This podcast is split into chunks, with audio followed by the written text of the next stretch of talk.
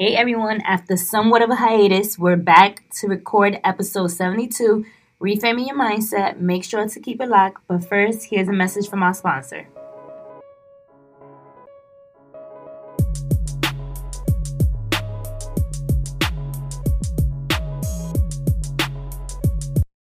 If you haven't heard about Anchor, it's the easiest way to make a podcast. Let me explain. It's free, and there are creation tools that allow you to record and edit your podcast right from your phone or computer. Anchor will distribute your podcast for you so it can be heard on Spotify, Apple Podcasts, and many more. You can make money for your podcast with no minimum listenership. It's everything you need to make a podcast all in one place. Download the free Anchor app or go to anchor.fm to get started. Again, download the free Anchor app or go to anchor.fm to get started.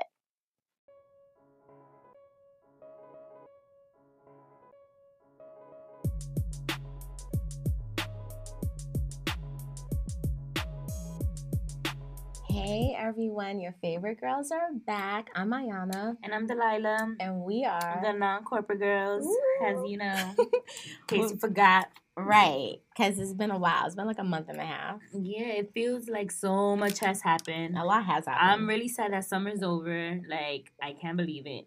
Summer's over. Even though the fall solstice isn't till like mid-September, but... Yeah, like the first day of fall is September 23rd. And it feels like that's today. I know. The way the weather is. It's cloudy, it's muggy. But yesterday was 80 degrees. I know. Well, this is how people get sick. You were just sick. Yes, I was sick for like 5 days. Just got better maybe 2 days ago, and I feel amazing. But like I was sick. Right. So anyway, we are back. Delilah's feeling better than ever. Mm-hmm. And we wanted to kick off this comeback episode. We only have a couple more episodes left before we wrap up the year, but we wanted to title this episode Reframing Your Mindset, specifically because a friend to non-corporate girls, I guess you could say, Lena Darasol, she posted... Lena Darasol. Mm-hmm. She posted a post on Instagram recently that, I'll just read the post. It said, regular soldiers saw Goliath and said, he's too big to kill. David saw Goliath and said, he's too big to miss. And she quoted that from Stephen Furtick, and he in coaching they call the tactic reframing. And basically in her post, she encouraged all clients to reframe their challenges because how you perceive a situation will impact the solutions you come up with. And that really resonated with us, like on a grand scale. Like it was just so timely, and I don't know who shared it with who, but it's just like it just aligned perfectly with things that were going on at, like in that moment, and then all of life. Like if you literally reframe your thoughts, you can feel like more empowered to conquer things, which in another segment I'll go into like a perfect real life example. And I feel like once you have a conversation about these type of things, you see it pop up everywhere. Of course. When you have that opportunity to reframe. Absolutely. So that's kind of like the premise of this episode. But before we get too serious, we need to like give a quick update on the summer, what's been happening, and also our positive note. Yeah. So my summer was too damn good. Your summer was lit. It was so good that it was just like it got ripped out of my hands. I had a great time. I was in DR for a wedding. I was at the beach a lot. I was here. I was there. Day partying. Living my best life. And we had a pretty decent summer weather-wise. Like, I feel like I got to do a lot. But then I also feel like there was so much I wanted to do and, like... Didn't get to do. Yeah. It like, I felt like... Like, on my end, I feel like I tried to do a lot of, like, activities or, like, weekend stuff. Right. But I also feel like the days went by really quick. And then... Before I knew it, summer was over. Yeah, and then not even double booking, but like, you know, you want to be everywhere. So many different plans, and it's only 3 months. It's like two months. Yeah, it isn't even 3 months. It's not even 3 months. And it's like packing that all in, especially the weekends. Like the weekends are booked. Summer started late weather wise. So it's like in June it was not too great. Like July and August were like the best, like weather wise, and then August got cut short. Because it's like Labor Day weekend was horrible. Right? Oh, yeah, it was. It was. Yeah, summer wasn't interesting, but we did try to make the best of it. No, we did. Like I was, like I'm saying, I'm complaining because I felt it was too short. This is like one of the summers that I feel like flew by the quickest. Mm-hmm. I don't disagree with that. Yeah. So, what's your positive note, though, for the week? So, my positive note, I mean, very current. I have so many positive things that have happened, and part of that positive, those positive things is patience, like exercising patience, which I am still currently managing the expectation for that. It's a work in progress. Bruh.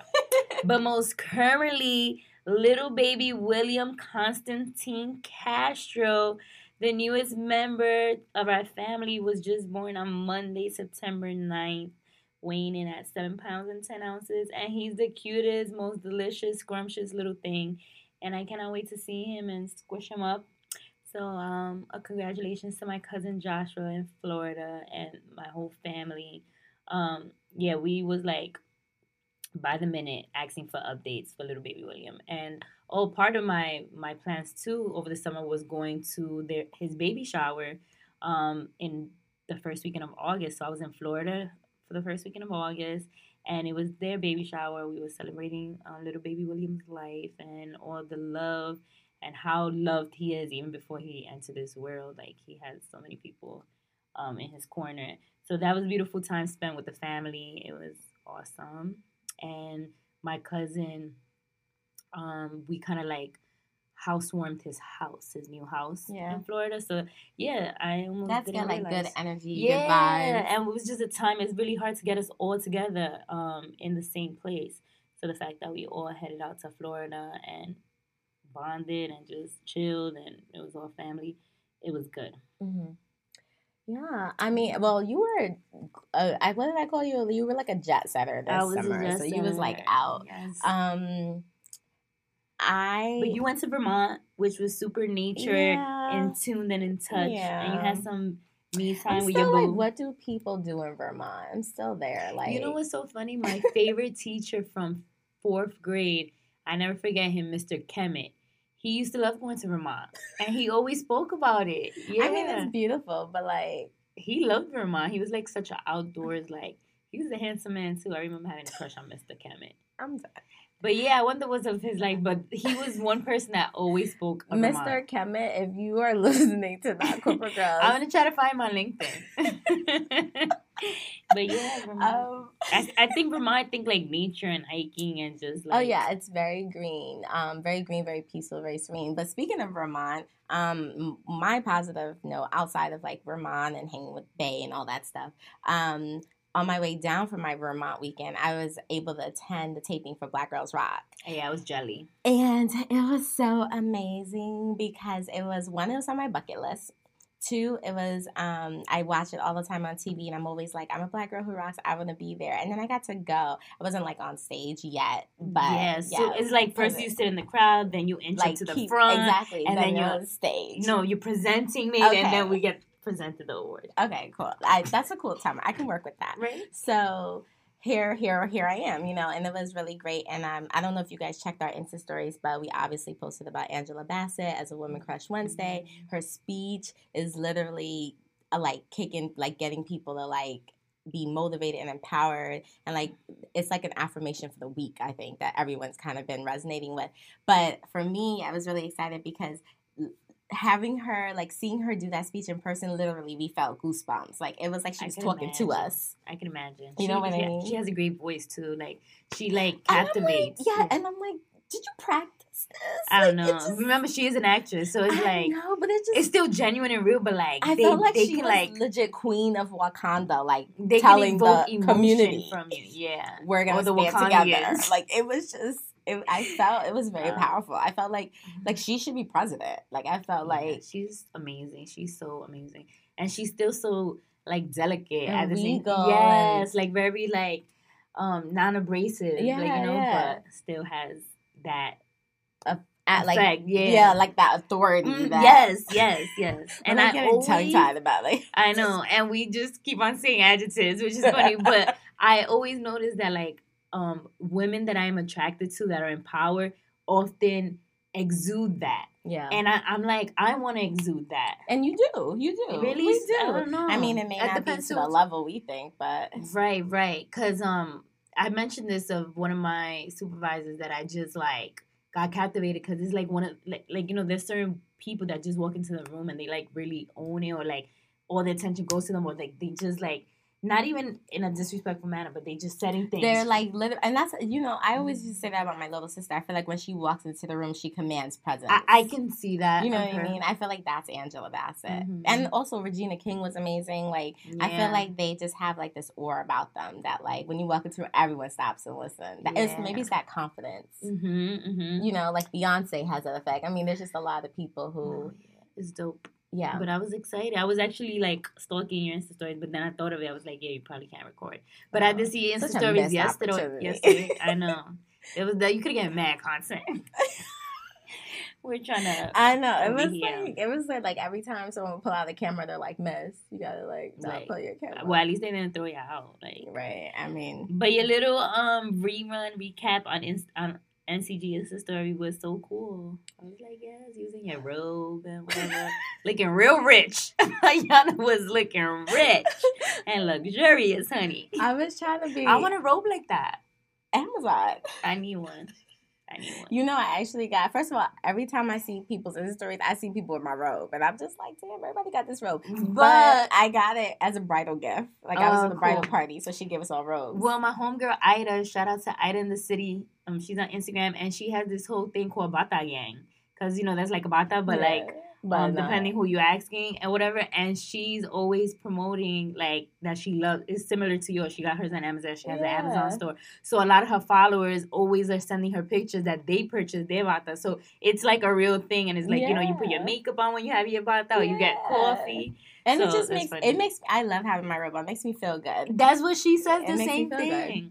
So I'm going to get a Bata. Get a robe. I am. So I think we can jump into a hustler spirit. Yeah, why not? Let's do it. So let's talk about your sister. Yes, when you added this, first of all, it was a surprise to me because, like, I wasn't going to add it. I mean, I was very proud of her, whatever, and I actually, speaking of, I need to do 2 posts for her on Instagram. She got me over here doing her social media on the podcast. Hey. I was like, I got you, girl. But it takes a tribe. Yeah. Excuse me, yes. Well, tell them about your sister's podcast. So, yes, shout out to my sister, Liza, who's currently enrolled in the grad program at Harvard. Hey, Liza. I was at in Boston for Labor Day weekend, and we moved her in, and we're so super excited and proud. Like, we ran all up and through Harvard and let our presence known. Basically, she's been doing this a year in the making. The blurb about the podcast is, here's to creating a platform that introduces different perspectives to the world of teaching, a space for educators to be and become their authentic selves. On Copy Room Chronicles, we put the chalk, markers, pens, and pencils down to talk, connect, and learn from one another's experience by being revolutionary and real. And I think it's just so amazing because, first of all, I said if my sister was my teacher, I would... conquer the world. Your sister's so dedicated. She is one of the most dedicated people in life that I know to everything and every level, every aspect. She's A1. I admire her.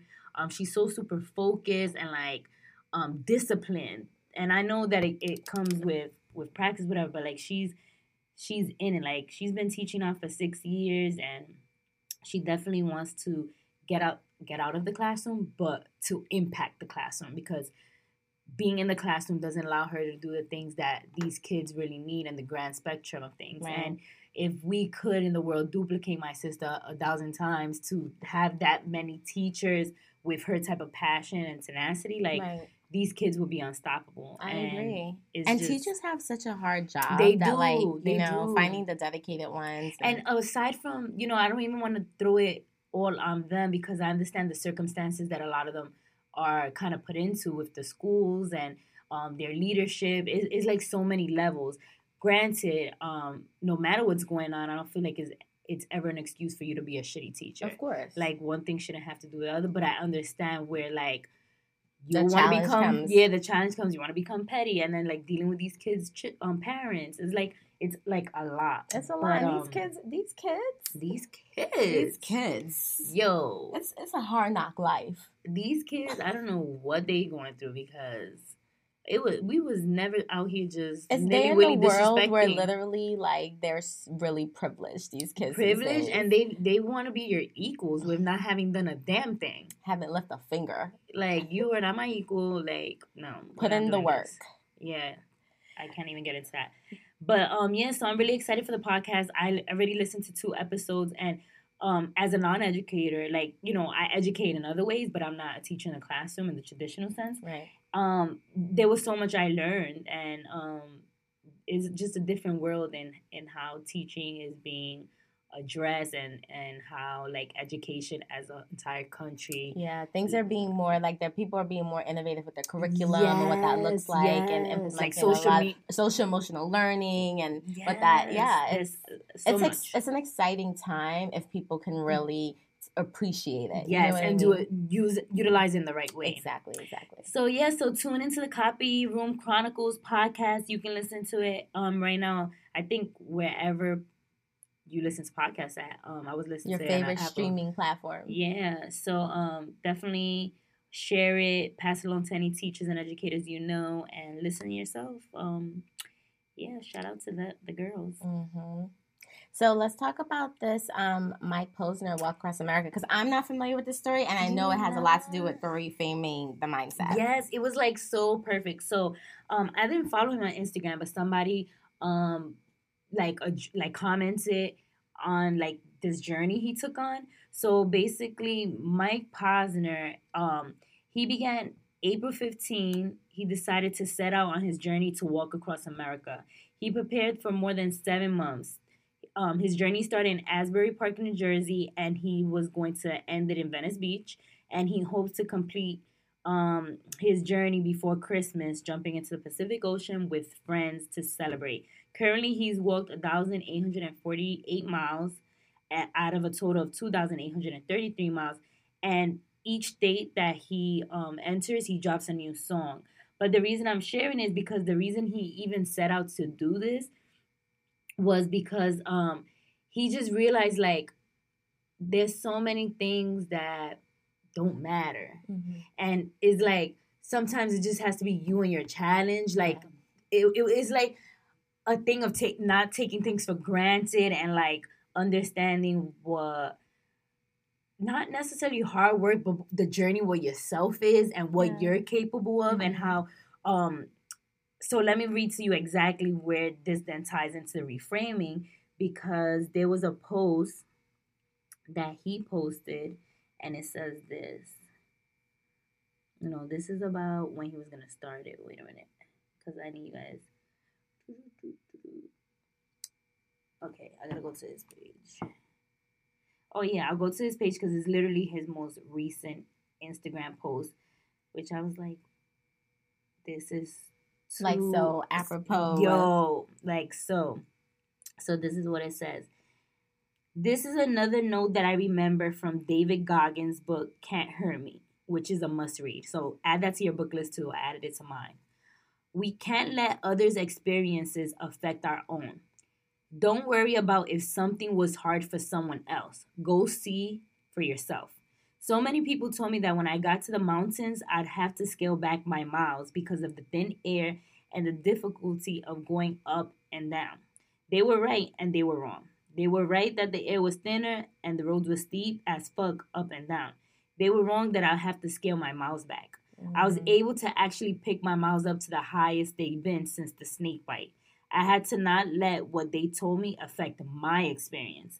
I'm damn near Arizona now. New song alert. Keep going.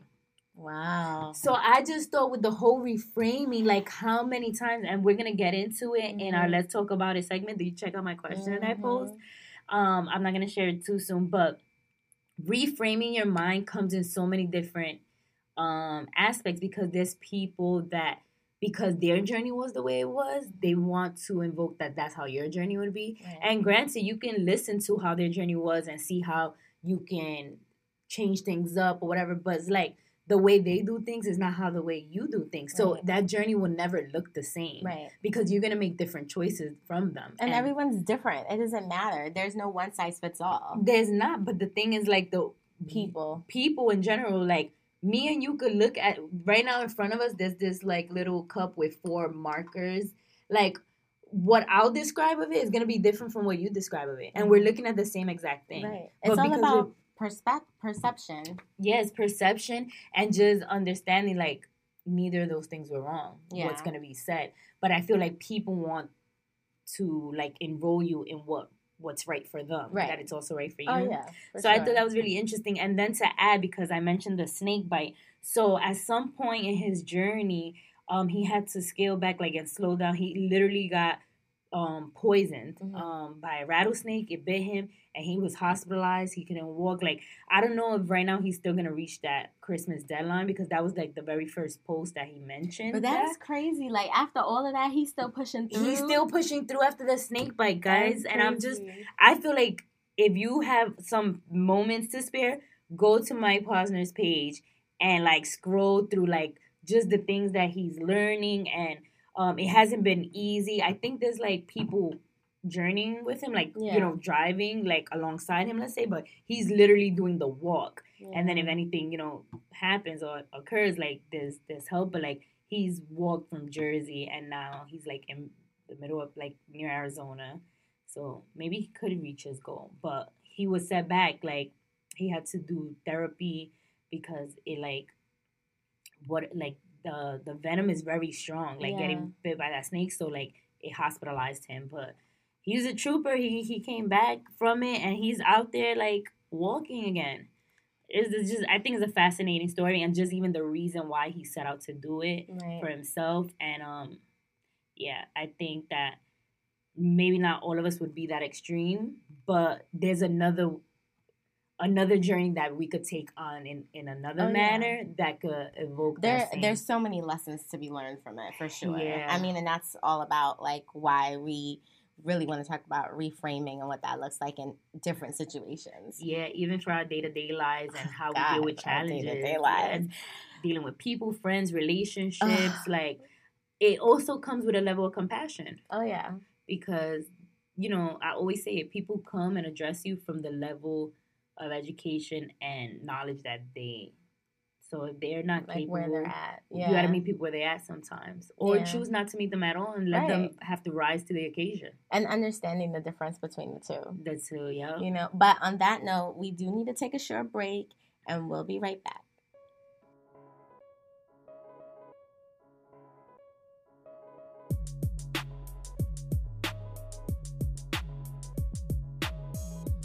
This episode is sponsored by Non-Corporate Girls Podcast, where the 9 to 5 and 5 to 9 meet. This platform is a digital diary where Ayana and Delilah share their journey of being corporate professionals and entrepreneurs for the doers, creators, and believers. So, are you non-corporate or not? Check out this clip from our sponsors, and we'll be right back. Oh my God, can you believe it? This could be your ad. Interested in promoting your brand or business to our audience? Reach out to us at noncorporategirls@gmail.com to learn how we can include you on the next episode.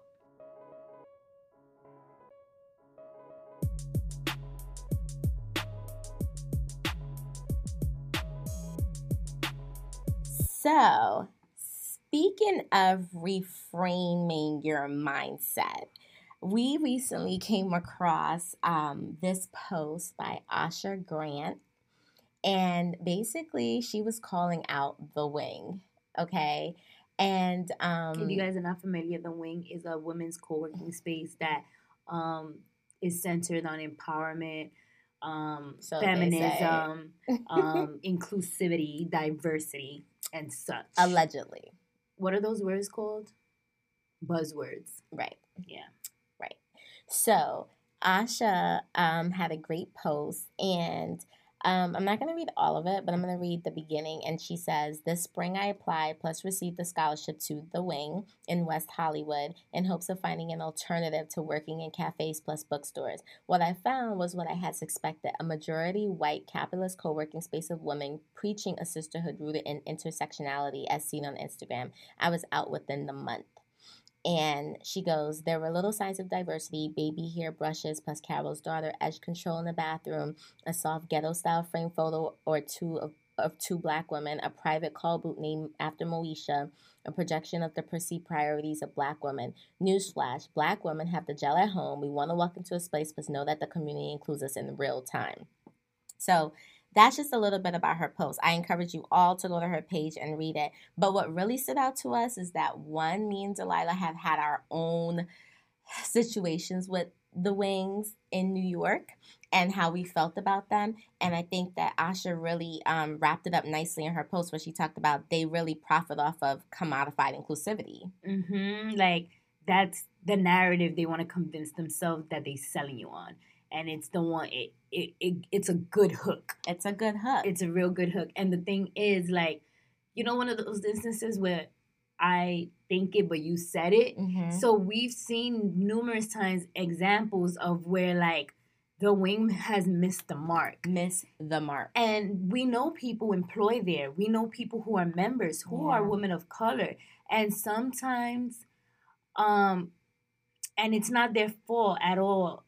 Of their association, that's not even what I'm, like, alluding to or, like, targeting, is sometimes that we don't realize that we fall into the pit that's trying to, for lack of better words, like, destroy us, but because you're wrapped in it and it's pretty packaged, you don't realize that you're helping their agenda. Yes, because you fit in a pocket that makes them look like they have somebody they get to check you off the box. Yeah. They get to check you off the box. And it's really difficult because the women that we know who are members and things like that, you know, they join for several different reasons, right? It just so happens that because they check the box, it feels like it's okay. But when you really take a look and step back, you're like, oh, no, you really are the token. Mm-hmm. And really, like, they're not about pushing your agenda. Mm-hmm. For instance, great example, talking about, oh, we want to support women, we want to support women-owned businesses, we want to help women who are startups, yet they are very particular about who they bring in and who they collaborate with on events,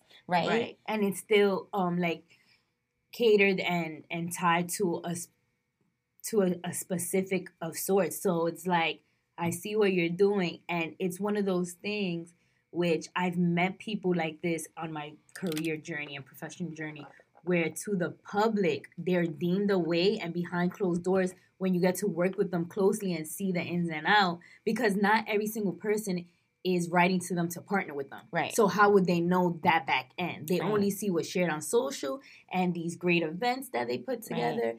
And I would even bet on it that the people employed them who are participants that are women of color, some would probably agree, but a lot of them will say we're wrong.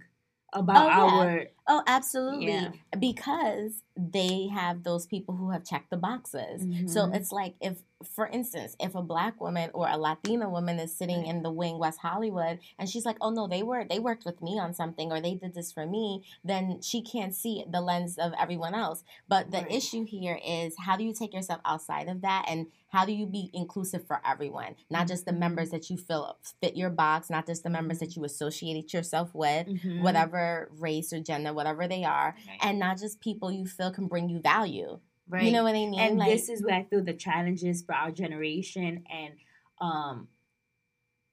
for our generation to stand up for something, right? Because I do agree we are a privileged generation. Yeah, like, for sure. There's no need or people are less willing to lose their job or, like, afraid to because what that's going to cause is, I don't know what's the difference because we have more now. It's more opportunity. There's more opportunity. So I don't know why it's harder now to say I'm gonna leave out of a job or I'm gonna address a situation that I know that's not right. For some people, for some people, for a lot of people in our space. Because example, me and Ayana visited a media company that we think is amazing, and we were shocked that media company had literally, as I walked through their whole entire space, dominantly was men and women of color. Mm-hmm.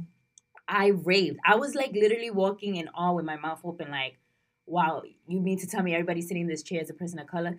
I got ecstatic. Come to find out that is, like, funny, you know? Like, so the grass may not always be greener. And I just feel like sometimes in our own circles of our own people, we're the ones pitted against each other. Yeah. No, of course. So it's like, how do we even try to come out from that? Is really for Black and Latinos, because Jewish people are not against each other. Indian people are not. Chinese people work together. Yeah. And I'm not saying everybody gets along with everybody. That's not what I'm saying. But like all these groups, all these other groups mentioned, they're thriving financially and they're building and they have legacy and they have generational wealth.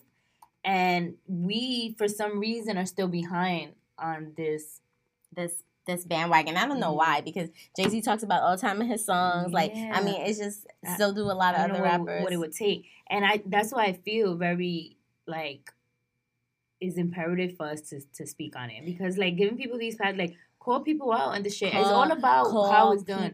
Well, this is why we really, like, when we read her posts, first of all, shout out Asha Grant, okay? Yeah. You know, hit us up. But when we read her posts, we were, like, blown away because we and Delilah have literally been saying the same thing for, somebody else years. Used it finally, like, and put it out there and blast.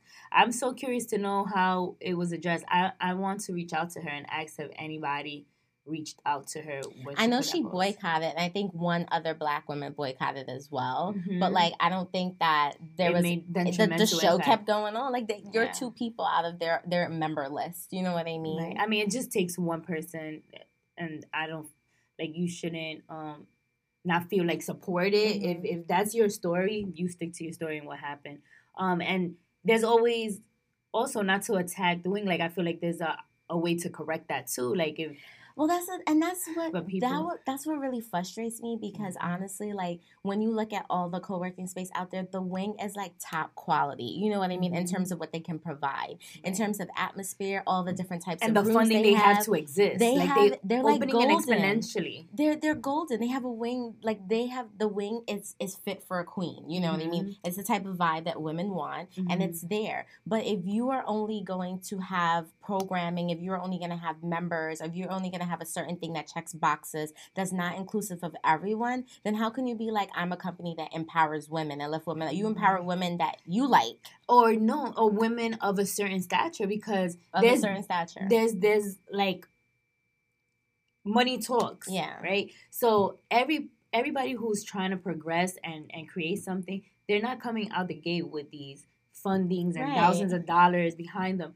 But I feel like everybody deserves a fair shot when presented in a way where there's somebody in the Wing that can probably be somebody else's mentor of some sort. And that's my issue with the fact that they only look at people to see what can value for like how they can add the value for them monetarily, really. Because to your point, like we've reached out too about trying to like do program events and things there. And it's just like, we obviously don't have the funding, but we have the community, right? Mm-hmm. We have the angle that can help you and have that the value that could be added to your members, which was always our angle, like is about giving back. Yeah. So it's just very interesting. And we would love to hear if anybody else had an experience as such or what your takeaway from this is or how to proceed. Like, we're always open to the discussion, so feel free to slide in our DMs, be a guest, and we can speak about it more, but, like, don't get got. Right, and also, like, for any members or people who are part of the Wing, I'm interested to know, like, how, like, some ideas you have of how the Wing can continue to evolve and make sure that they aren't just checking boxes and fitting into the mold of profiting off of commodified inclusivity, and they're actually being authentic with what their outreach is and what they're trying to bring to the table. And if you as a member are calling it out, being there to, because sometimes to be in the inside is when you can make change, right? So are you willing to take that challenge on behalf of, you know, your peers? Right. So switching gears a little bit and talk, you know, it's always a good day when I get to talk about Rihanna, right? She's the bomb.com. So first of all, Rihanna, for those of you who do not know, she's having a Fenty fashion show that's streaming on Amazon. She's like the first person to be able to stream a lingerie brand on Amazon or any fashion brand, right, on Amazon September 20th. But outside of that, she just got like a second funding, I believe, for Fenty, for Savage Fenty. Like VC funding. Yeah, and I'm just like, yo, who are you, Rihanna? Like literally, Rihanna has come to, like, she's not playing. She's switching the game up. Yeah, okay. She's really owned her business, like, intellect, and just has we seen her from, like, a former entertainer in the music, and how she has evolved, like, in her business. Like, hasn't stayed in anything too long, but also has gone to the next step to, like... Like, has grown. Grown. And she's so important when it comes to, like, being innovative, thinking outside the box, and making switching her mindset. And owning it. Like, because, you know, she was judged at one point with the whole Chris Brown thing. She's so been judged for mad stuff. Yeah, for so many things. But you know what? Always staying true to who she is. She's super authentic, and she's real. And this is why people relate to her. But the thing that makes her, like, just, like, the icing on the cake is the fact that she continues to challenge herself. Yeah. And people are always trying to keep her in box. Like, you're a musician, whatever. She's like, I can be whatever I want to be. And I am. She's her own competition. She's her own competition. Mm-hmm. Like, I just don't even know... Let me not say that, because I was going to say I don't even know how she can surpass herself, but yes, I do, because she will. She will, and she has a great team around her. Her people are close. She really rocks with a great team and employs people. She got some loyal people, creative people, people that see her at the level that she wants to get at. So they're helping her there, like, accordingly. So she's killing the game. I'm excited. Like, I don't know when she's going to do something next or different, and it's just like she blows you out the water with her next idea. She blows it, and I just want to put out there that we're gonna work for her one day, work for her, with her, whatever. Yeah, you hear that, Riri? Hit us up, girl. So just for those of you who don't know, because I don't think we even mentioned it, but y'all probably know the flow by now. This is obviously off the record. So just a quick shout out. I don't know how many people are gonna go see Hustlers, but it comes out Friday, September 13th. And my friend went to a private screening, and she was just like, it was a cute movie. Cute, yeah. That's not convincing, but I understand, because I saw the previews, and it looks a little cheapened. Better words. But I'm hyped for the cast, so I want to support them. Hyped for the cast, and also J-Lo can really do no wrong. So, I mess with her, too. And Cardi, she's in the, you know, BX. But, I don't know. If you guys go see it, let us know. I'm gonna watch it, too. I'm not going to go watch it, but I'm going to watch it. Let us know your thoughts. Me and my friends, we were going to make, like, a girls' day. A girls' night. I feel like it's one of those type of things. You know what I mean? Let's just make a thing of it. Yeah. Whatever. This is cute, you know? Yeah. And not to want to end on a somber note, we're going to pick it right back up. But I was on, a reflective moment yesterday. One of my sorority sisters' nieces in our group chat, she asked us, I think she had to do an assignment for school in regards to, asking people if they remember or how did they feel when 9/11 was happening. Mm-hmm. So, I think I spoke about it maybe more recently, in the first couple of years. Okay. But, since, it's 18 years, it's just, it's not something I try to remember. It's been so long, though. Girl. Right? I was in 10th grade, so I was responding to her, where I was. I was in my history class, and I remember, what was being said, but I can't remember very clearly, how I did get home. Some of it is, blurred to me now, but even the... Just thinking back to that day. Yeah. It was just very reflective. And then listening to everybody else in the group chat, how old they were and where they were at. People were just in so many different parts of their lives. And, gratefully, nobody I know directly was killed or missing. But I just recently, because I haven't heard too many stories of people who have been survivors. I understand with people being sick. Mm-hmm. And trying to get, funding for the insurance because they have gotten, ailments from that day or whatever.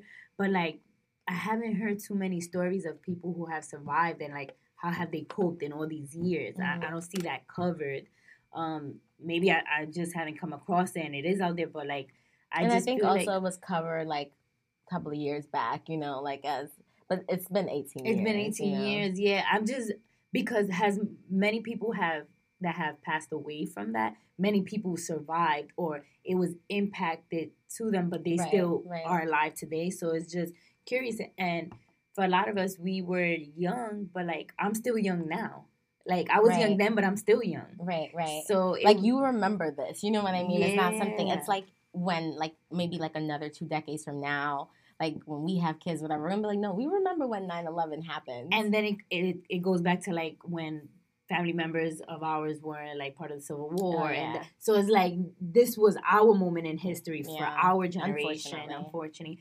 But that was like Pearl Harbor and all those other things was there, so it's just like for us to have lived through something and seeing how that experience turned out. I just thought it was very interesting to like reflect back and think about it. Yeah, like I remember like I was in economics class because I hated that class. And I remember looking out the window, and we saw all the smoke, and we were just kind of like, what's going on? And then I went to a Catholic school, so they rounded everybody up in the gym or whatever. Cell phones weren't working, so, like, I couldn't call anyone. Yep. My mom, she works at a hospital, so she had to walk from the city home. So I remember that, and I remember seeing her. She had all this, like, soot on her face and everything. Really? Yeah. My aunt worked in the World Trade Center, but she didn't go to work that day. Oh, my God, by the grace of God. I got chills right now. She didn't go to work that day, and she saw it on the news. She was home. Like, it's just, it was really crazy. Things like this is, like, just even that story to me is, like, whoa, because I didn't know that. My mom, when she was in high school, my mom and me went to the same high school, Norman Thomas, which is now closed down, and it hurts me to say, but my mom worked. That's a throwback? Yes. My mom worked in the World Trade Center, not during that time, but when she was in high school, there was, like, the co-ed program where, like, you went to school 1 week, worked 1 week. Mm-hmm. And because that's a throwback. Yeah. Co-ed program. Yes. And she did that. But also, I don't think I ever got to visit the Twin Towers, like, go inside of them. Really? I don't think I did. Not even, like, on a field trip? I don't remember. I feel like that's, like, the field trip. Yeah, but I don't think so. I think I was maybe in the vicinity, in the area. Okay. But, I mean, at 10th grade, there was not, like, no real reason for me to, like, go to that area because there's people that was already working. Like I said, I think I went to the area because I had a friend that worked in Century 21. But other than that, I never had to go into the Twin Towers, so I didn't get to experience even, like, the Twin Towers. Like, my mom has clear memory. Like, she worked there. She went inside. Right. She knew how it looked. Same. I don't remember being in the Twin Towers either. I just remember how I felt after, you know, or like what the devastation was after. Yes, the devastation was real, and I remember it feeling so somber, and I didn't even realize even for my own self, because I don't know if I just went with the flow, like this is just what has to happen next. But the fact that I went to school from 7 a.m. to 12 p.m. and then shared my high school with another high school, so even for that type of a shift, like that's not normal, you know? Yeah. I wonder how many people that ended up going to school the second half of the day, like, did they end up dropping out? Like, you know, that possibly would have not been the issue if they were in their own school. You know what I'm saying? Because think about going as a high schooler, going to school from 1 to 6 p.m. If you're into the wrong things or the wrong crowd, like, who wants to stay in school until 6 p.m.? Yeah. So it's like, I think that even could, just in that way, that impacted you. Because if that wouldn't happen, that would have not been the case, you know? Right. It's such a ripple effect. Yeah, yes. That's a great word to say. It's a ripple effect. But, yeah, so rest in peace to everyone. And God bless everyone. And we'll never forget. We'll never forget this. Yeah, ever. So, we are coming to the end of this episode. Wow, we did have a lot to talk about today. We're getting into #obsessed with. Yes, so we're #obsessed with Bianca Jasmine Lawson. Yes, girl. She has been in a lot of things. Okay, first of all, I stay talking about this girl because Buffy. Buffy, I know you're a Buffy fan. Pretty Little Liars. She was in Saved by the Bell. She's in Dawson's Creek. She's been around. She's been in showbiz since like 9 years old. She's been around, and I'm just like, it was just so funny because I remember when we first found out she was gonna be in Queen Sugar, me and my homeboy was like, why is she always the crackhead role? Like, why is this always a thing? I'm glad she cleaned herself up. But I didn't know that's real. But you know what was crazy? The fact that she's 40 years old, and in Pretty Little Liars, she plays a 16-year-old. I know. She was already in her 30s. I know. She looks the same from when she started. And I remember Googling it, too, and like, wow, she really is in her 30s during that. During that time, yes. So and she still, and she played a high schooler being in her 30s. That's crazy. I know. A lesbian high schooler. Yes, at that. And she was so beautiful. Like, she looks the same way. Yeah. I like her essence. And the reason she came top of mind specifically is because she's fascinated just as much as I am with astrology. And I was super hyped to know that she's a Pisces. And she was just speaking about, like, why she's so in tune with, like, astrology. Her father was who put her onto it, which, by the way, her father is... dad. Yes, who's married to Tina Knowles now, and so she's technically stepsisters with Beyonce and Solange. Right. So, yeah, her father always told her, like, you know, Pisces are, you know, these characteristics of whatever of Pisces. And, like, she always just, like, held on to that and just has over time been fascinated with astrology. So that's why she stood out to me. But then as I just looked at her receipts and everything, because I was familiar with her from her, like, her showbiz days, I was just seeing everything that she's worked on. And she's been in a lot of stuff. And just I was looking through her Instagram, and she evokes a very, like, genuine, like, her presence is her aura. Yes, her aura is nice. Like, I don't always see too many interviews of her. And I think she's never, like, in the spotlight, but is in the spotlight, if that makes sense. No, it does. I feel like I want to say I saw her on Wendy Williams a way back when. I've never seen anything of her. I feel like I did either that or she was in the interview. And I remember the host saying, you know, we don't see you. We don't see you like you're not messy. I feel like it was Wendy. We don't like you're not messy. Like you're not in the. You're not like in paparazzi. Like she gets her money and her bookings, and she just go about her life. Yeah, I'm not mad at it. I'm not either, and I think she has aged beautifully, and just like she really takes her craft seriously. And she's such a good actress. Like, she's really... Good. Like, she's one of the roles that you'll hate her. Yeah. Yeah, like, she can make you hate her. She invokes an emotion. Yes, like, I don't like that character. Like, you almost forget, okay, she's acting, relax. Mm-hmm. But she's one of those, I would say. She is one of those. Yeah, so shout out to Bianca Jasmine Lawson. May she continue thriving for another 40-plus years. And that brings us to Let's Talk About It. Mm-hmm. So, in the essence of reframing. Yes, tying it all together. We want to ask, and we're asking ourselves, and we'll answer. Are you projecting your insecurities, fears, and doubts onto others? That's a word. I swear it is. Mm-hmm. My people have been laughing at me, like my coworkers. They're like, every time I see your Insta stories, you got, it's a word, straight facts. I'm like, because there's nothing else needs to be said. These are the words you need to read. Like, it's a testament. Yes. So... Yes, I think I am guilty of doing so. It just sometimes happens. We're human, right? I mean, we all are. What we all are not doing is taking accountability and being aware that we do it. Yes. That's what I think the game changer is. Speak on it, sister friend. Yeah. So I think at one point I was doing it and not being aware. As you grow, if you choose to grow and want to do better, then you... reserve yourself and check yourself, like, wait a minute, it's my own fear, it's my own thing. Wait, can you give us an example? Yes. I think I would say when I doubt myself of making a decision, I know that I'm still learning to trust myself. So when I know what I want to do, but there's a whatever you end up deciding is never the wrong decision because what you decide is what you need at that moment, right?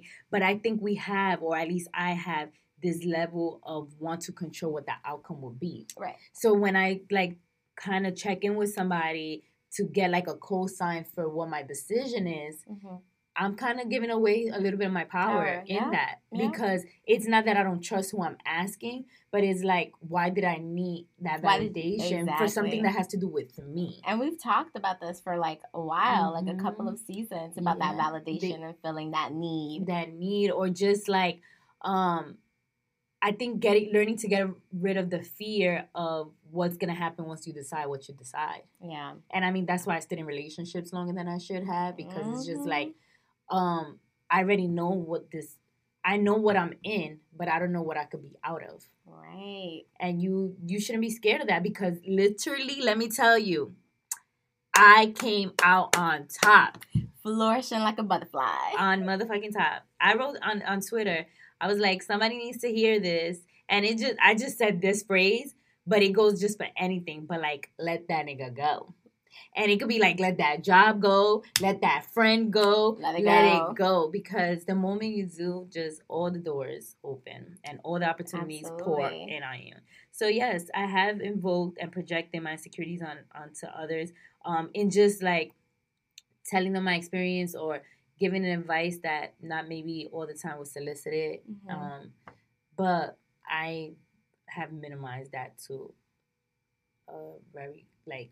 Yeah. Like little... Because we're a work in progress, mm-hmm. and as you keep evolving, you keep learning, like, the right. best way to, like, approach that. I feel like this is such a good, it's such a good setup. Like, are you projecting your insecure fears and doubts on others? Because as humans, we do. Sometimes, like you said, we're not aware of it, and that's when we need to, like, really recognize it and figure right. out, like, how we're going to attack it or take accountability. I feel like for me, I don't know. I've definitely evolved a lot as a person. And I remember having a conversation with someone recently, and, you know, they were kind of talking about, like, well, like, you know, what are your fears and, like, what are your insecurities? And I think that those are two interesting words because we all have them, but I haven't dwelled on them so much in a long time because they don't prevent me from moving forward. They don't hinder me from being my best. Right. And I think my work in progress and what I continue to try to do is to remind myself that, like, I may have doubts, you may have doubts, you may have fears, but it's not going to stop me from moving forward with this plan right. or moving forward with letting that go right. or whatever it is, and being okay with that. And I think that that's, when I learned that, I was able to stop or limit projecting mm-hmm. my insecurities, fears, and doubts onto others. Like, just because someone is excelling and I feel like they have the gumption to actually move forward doesn't mean that I don't either. You right. know what I mean? It's probably not for me in that moment, or maybe this is not, we have two different situations or whatever Absolutely. That looks like. Or maybe I need to be introspective, and maybe there's a reason why I feel this way and I need to really check myself. Yeah, absolutely. And sometimes... in retrospect, I have noticed that the things I thought I wanted so bad, my ass was not ready for. Nope. Like, let's say even something as much as, like, an apartment. Like, mm-hmm. me mm-hmm. waiting to get it when I got it, it was because, let's say, I would have been in a more better financial state. Mm-hmm. It's just little things that you think that don't matter when they do, because you want what you want when you want it. Right. And I think also on the flip side is not allowing others to project their insecurities right. on you. Because I know, for a great example, like my mom and my grandmother, like thinking career-wise what they feel is a more prominent job or a right. more staple job. So it's like, because that's how they feel and that's how they analyze. Like, mm-hmm. like I'm going to switch up my career or like not do something because they don't think it's going to help me thrive enough or whatever. Right. And it's the same. And like, because, you know... especially people who have a different mentality or they're old school in a sense, mm-hmm. they don't understand that, like, back in the day, like, during their era, they worked for security and stability. Whereas now, it's more important for us, like, my friends, my circle that I hang out, to follow our passions, follow our dreams, and make sure that we're doing that. And it's funny because someone told me the other day, they were like, mm-hmm. so does your mom, like, understand what you do yet? Mm-hmm. Because my mom, like, still doesn't really get right. what I do. Yeah. And I was like, no. She's just happy that I'm happy. That's yeah, I was like, and that's where it has come to. It's mm-hmm. just like, I don't get it, like, the freelance life. You sound like you like what you're doing. Like, but also, like, not only do you like it, but, like, you're, like, persevering in it. You know mm-hmm. what I mean? Like, you're still, like, you, yeah. nothing is stopping, nothing's holding you back. You're still making waves. Yeah. And it's just, like, if you, like, my mom, I think she told me some sense of this, that she was, like, really proud of me because I am, like, I'm doing what makes me happy and I'm being successful in it. You yeah. know what I mean? Yeah. It's, like, whatever's not serving me, I'm able to, like, realize that and, like, pivot from that, but I'm also able to still follow my passion. Exactly. Yep. So I don't know. I think that, like, it's just we're all a work in progress. So I feel mm-hmm. like it's an everyday thing to remind ourselves to take accountability for our actions, understand that people who project their crap on you mm-hmm. is not your fault, you know, and being able right. to, like, know the difference and understand that, especially in the day-to-day. Yeah, especially. You can let people know and create boundaries. Like, you don't have to, like, be subdued to anybody's negative energy and their downfall. Yeah, you know, you could politely remove yourself from a situation, mm-hmm. hang up that phone call, keep it short. It's not even about being rude and attacking, because people sometimes don't even notice when they're doing what they're doing. But you can let them know so that they start possibly, like, and that's self-care, right? Mm-hmm. That's self-care. Situations and people that are not serving you, remove yourself from it. Like, you have to do what's right for you. If they're not gonna remove, you remove. Exactly. Yourself. But yeah, keep that in mind and share with us, like, your stories of when this has happened to you, of projecting insecurities, fears, and doubts onto others, or where you have learned to master or refrain from that being done to you. Right. So on that note, we have to sadly call it a wrap. But it was exciting to kind of get back into the swing of things. And, you know, we'll catch you on the flip side. We'll be back. Thank you for listening to episode 72, Reframing Your Mindset. Don't forget to follow your favorite girls, Ayana at the_Aya_brand, Delilah at Miss Delilah C on Instagram. Don't forget to follow at Non-Corporate Girls on Instagram. Don't forget to check out our website, www.noncorporategirls.com, and sign up for our newsletter. Until next time.